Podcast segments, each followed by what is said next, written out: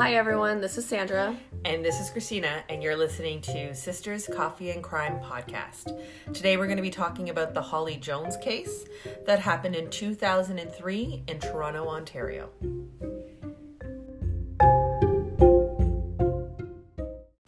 So, I'm going to start to tell you a little bit about Holly Jones. Holly Jones was born to parents George and Maria on September 14th, 1992. She was the youngest of four children. She had two sisters, Shauna and Natasha, as well as an older brother, James. Holly was an adventurous, outgoing little girl, and music was a huge part of her life. She loved pop music, and some of her favorite artists were Destiny's Child, Britney Spears, and Avril Lavigne. She wanted to be a famous singer. Holly wanted to start a band with her friends that they would have named the Evil Angels. And there's a beautiful tribute to Holly on YouTube called In Loving Memory of Holly Jones. It's where I found a lot of these facts, and it's only about five minutes long. On May 12, 2003, the day after Mother's Day, when Holly was just 10 years old, she walked her friend home from her house. Holly's parents only let her go if she promised to be back for dinner. Unfortunately, this was the last time anyone in Holly's family would see her alive again. It didn't take long for Holly's parents to realize that something just wasn't right. They called the police later that same evening, knowing Holly should have been home around 6 p.m. Sorry, how long until they called the police? How many hours lapsed? It didn't specifically say that. I don't know what hour they called. They just said it was later that evening. Okay, all right. So the police took Holly's disappearance pretty seriously right from the beginning. Holly was so young, being only 10, and she didn't fit a typical runaway. The very next day, George and Maria made an emotional plea to the public for their daughter's safe return, and a very rare Amber Alert for Ontario in 2003 was issued. Unfortunately, this was all done in vain because that morning a man walking his dog found a bag with the remains of Holly Jones when I first saw like first was reading this, mm-hmm. when they said a bag for some reason in my head it was a trash bag. Yeah, that's what I pictured too. But it's actually luggage bags and we will put pictures of those on our uh, social media. Okay. So the police start diving off of the Toronto Island, which is where her remains washed up to shore. Okay. To look for some more evidence in the case. So the police released photos of the two bags and dumbbells that were found in hopes that the public can help them a little bit. So her body was found in two bags, not one. Right. Okay. The police were also looking for the clothes that Holly was wearing when she went missing. So she wasn't dressed, she was naked in the bag? She was naked, and I'm not sure if they ever found her clothes. It doesn't say. Okay. On May 16th, 2003, the police ask for help again in locating two men who were seen on the Toronto ferry carrying bags. One of the men comes forward and he's promptly cleared. And I don't know if they ever spoke to the, the other man. Photos of Holly in the last few days before her abduction are released to the public. Since the crime happened during the day, they're hoping that someone saw something and they may not even realize how important it is. At this point in the investigation, police have followed up on more than 1,600 tips that have been called into the hotline. Just eight days after Holly's abduction, a funeral is held at St. Vincent de Paul Catholic Church. On May 20th, 2003, hundreds of people show up to mourn the 10 year old girl. Premier Ernie Eves, Police Chief Fantino, and Mayor Mel Lastman come out to pay their respects to the family. The day after Holly's funeral, police start collecting DNA samples from Holly's neighborhood. They start looking through trash from businesses and houses, but one neighbor decides not to give their DNA, and this makes police really suspicious, and they put Michael Briere under surveillance. They just put him because he wouldn't give his DNA, or were there other factors? They say that the DNA is what made them follow him. Okay. So at this point, police ask residents if they notice a neighbor that maybe disappeared in the night after Holly's remains were found. Police believe that the killer is in this West End neighborhood. They know that the killer is very familiar with the place and they have to be local. I mean, this person snatched Holly right off the street in the middle of the day. Right, right. So while the investigation of Holly Jones is going on, something disturbing starts to happen sort of in the background. June 2nd marks the day of the first attempted child abduction. And what's described as a rash of child abductions happens then. A little boy is taken is almost taken from a grocery store and his mother screaming is what stops the person from taking the little boy. And after that, in the next couple of days, it starts to happen a lot. Kids are almost abducted right off the streets in daylight, apparently, while their parents are not too far away from them. Is this all happening like within the same area? Yeah, within Holly's neighborhood. It's in the West End neighborhood, is what they say. Oh, wow. Okay. This makes the residents start to patrol their own streets. They are understandably upset after these events. Even Holly's school ends up tightening up security. Everyone in Toronto is scared for their children. The West End neighborhood gets together and stages a rally to take back the streets. This prompts the province of Ontario to promise the public more police on the streets. They announce that $700,000 will be given in funding so that officers will be out looking for sex offenders. Okay, so now we go back to Holly's investigation. Police make a computer generated photo of Holly wearing the clothes that she went missing in in hopes that someone will remember something from that day. They also begin to look at, at all the routes that Holly was familiar with I, I'm guessing at this point they think that they know what way Holly would have walked to her friend's house and back, but maybe she stopped to go somewhere else. Or maybe she went a different way that she was familiar with, but it wouldn't be the route that they originally thought. And did they talk to her friend?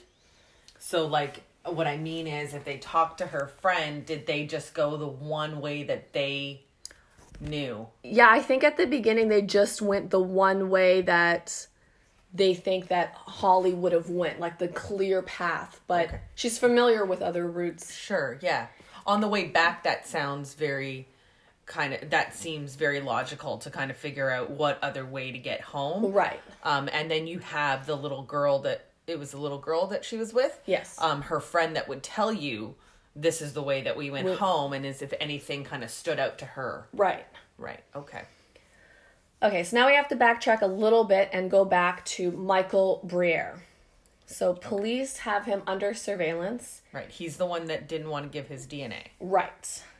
And at at this point, um, when they're surveilling him, they notice that he throws out a soda can and they pick it up out of the trash and do DNA on it and it comes back a few days later. It's a match. So it matches DNA that's found uh, on Holly, specifically DNA that's found under Holly's fingernails. Oh, that's awful. right. Now that the DNA matches, this allows the police to get a search warrant for his house. And while the police are searching, and it seems that they know exactly what they want to find, there were carpet fibers found around Holly's body. And after getting Michael's carpet tested, once again, it's a match. Police bring Michael Briere in for questioning on June 20th, 2003, and as a result, arrest him for first degree murder in Holly's case.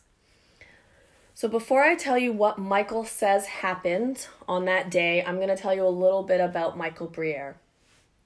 And Michael Briere is said to have a troubled childhood. He was the only child to a single mom his dad left before he was even born. According to Michael's childhood friend, it was clear that Michael's mom wasn't up for the task of raising a child. Michael was more of a parent than his actual mother was. He took care of her until she passed in 2001. Michael was considered a loner and he was just fine with that, being on his own. He did marry for a short period of time, but divorced in 1997. His ex wife would go on to say that she was completely shocked and can't believe that Michael was a pedophile, let alone a rapist and murderer. Michael did occupy his time playing video games. Specifically, he liked Final Fantasy and watching movies. One thing that I found kind of strange was that the week he abducted Holly, Michael rented from his local video store Gacy, and that's the real life story of John Wayne Gacy Jr., who was the child serial killer. Police also found dozens of movies downloaded to his home and work computer, and they were all child pornography, mostly with little girls ages 10 to 12. Gross. This is what Michael said made him, you know, quote unquote, do it. The that the movies did the that. movies, like all of the fantasies kind of bubbled up inside of him, and when he saw Holly Jones on May 12th, he acted. The only kind of strange thing that I found was his ex wife, her name's Vicky. Mm-hmm. She said that Michael wasn't a loner. Michael was this social guy, and when they met, he was a bodybuilder, and she sort of describes him of having this like larger than life personality. Okay. And his childhood friend is like he was this meek, shy guy. I know, but I mean, if we're talking about what kind of kid you were versus what kind of adult you are, I can see uh, the changes happening, right? There are a lot of people that are shy as kids that grow out to be ve- that grow up to be very like outgoing and stuff. So really, I don't. I mean, it doesn't really mean anything. No, but he's playing Final Fantasy as an adult. Well, uh, yeah, no, I get that. I get that. he's that. just I don't know. I thought it was Yeah. weird. Like they have two very different descriptions of Michael. Of the person, yeah. I see what you're saying. Yeah. Okay, so Michael goes and he talks to authorities, and the whole interview lasted about three hours. Did he do it with a lawyer present, or did he do it? It with, didn't say he had a lawyer. I think that he was just he knew he was caught. I mean, they had all this evidence, so I think he just told them what? Uh, what his story? His story. Right. So Michael says on May 12th, around dinner time, he walked past Holly and he notices that she's alone. And something goes off in his head and he decides to abduct her. So he turns around, walks up behind her, puts his hands around her neck, and carries Holly into the house. He was quoted as saying, like, she didn't scream, she was just in shock. Obviously, he's Yeah. abducting her. Okay, so he says that he tried to rape Holly, but claims he was unsuccessful. Okay. Well, I, don't- guess I mean he's he's not going to admit to everything. I don't know if they found evidence that she was sexually assaulted. There is evidence that she was sexually assaulted. Right. I don't know what his unsuccessful means, though, Yeah, that's true. Yeah. because they said that there was damage to her body. I'm gonna leave it at that. You guys can look it up if you want. Sure. Okay. So he says that he got frustrated and he ends up strangling her to death. He got wait, why did he I don't know if it was because the rape was unsuccessful, so Oh, he gets okay. frustrated. All right. So he strangled her to death. Mm-hmm. And now that Holly's dead, he doesn't know what to do with her. So he said for a couple of hours he put her in his fridge. Oh god, okay. And then I guess he gets the bright idea to dismember Holly. Mm-hmm. And he puts her in the luggage bags, decides to go on the Toronto ferry, and throw her overboard. I mean, for someone who didn't know what to do with the dead body, he sure did come up with a a pretty elaborate plan. It's true. I I'm not even sure if this is like was this his first person that he ever killed? I don't know. I don't know. Yeah. And then my other question would be was he the one trying to abduct kids when it was happening? Oh, when the whole Yeah, when that rash of like child attempted child abductions was happening? So you think that maybe he just got like a taste for it and thought maybe I can keep getting away with it? Is that what you Maybe. I uh, really I don't know or someone else was, but it, this whole thing with the child abductions seems to have gone away after Michael Briere is in custody? yeah, like they don't talk about it anymore. And I don't know if that's a they're just not talking about it anymore or if it's not happening anymore. Gotcha. Yeah. Michael does plead guilty to first degree murder and he waives his rights to a preliminary hearing.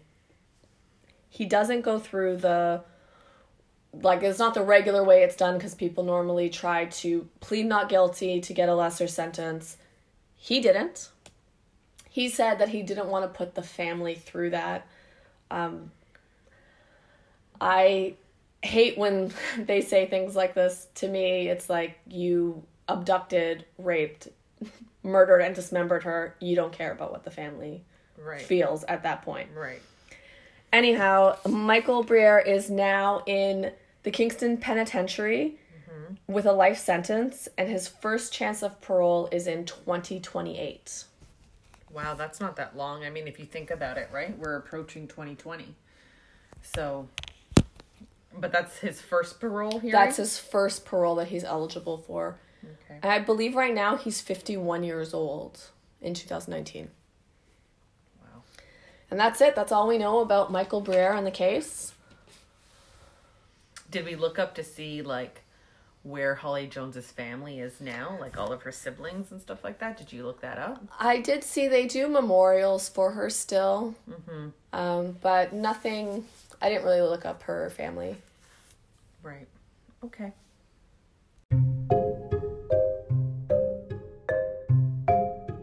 Thanks for listening to our first episode of Sisters Coffee and Crime.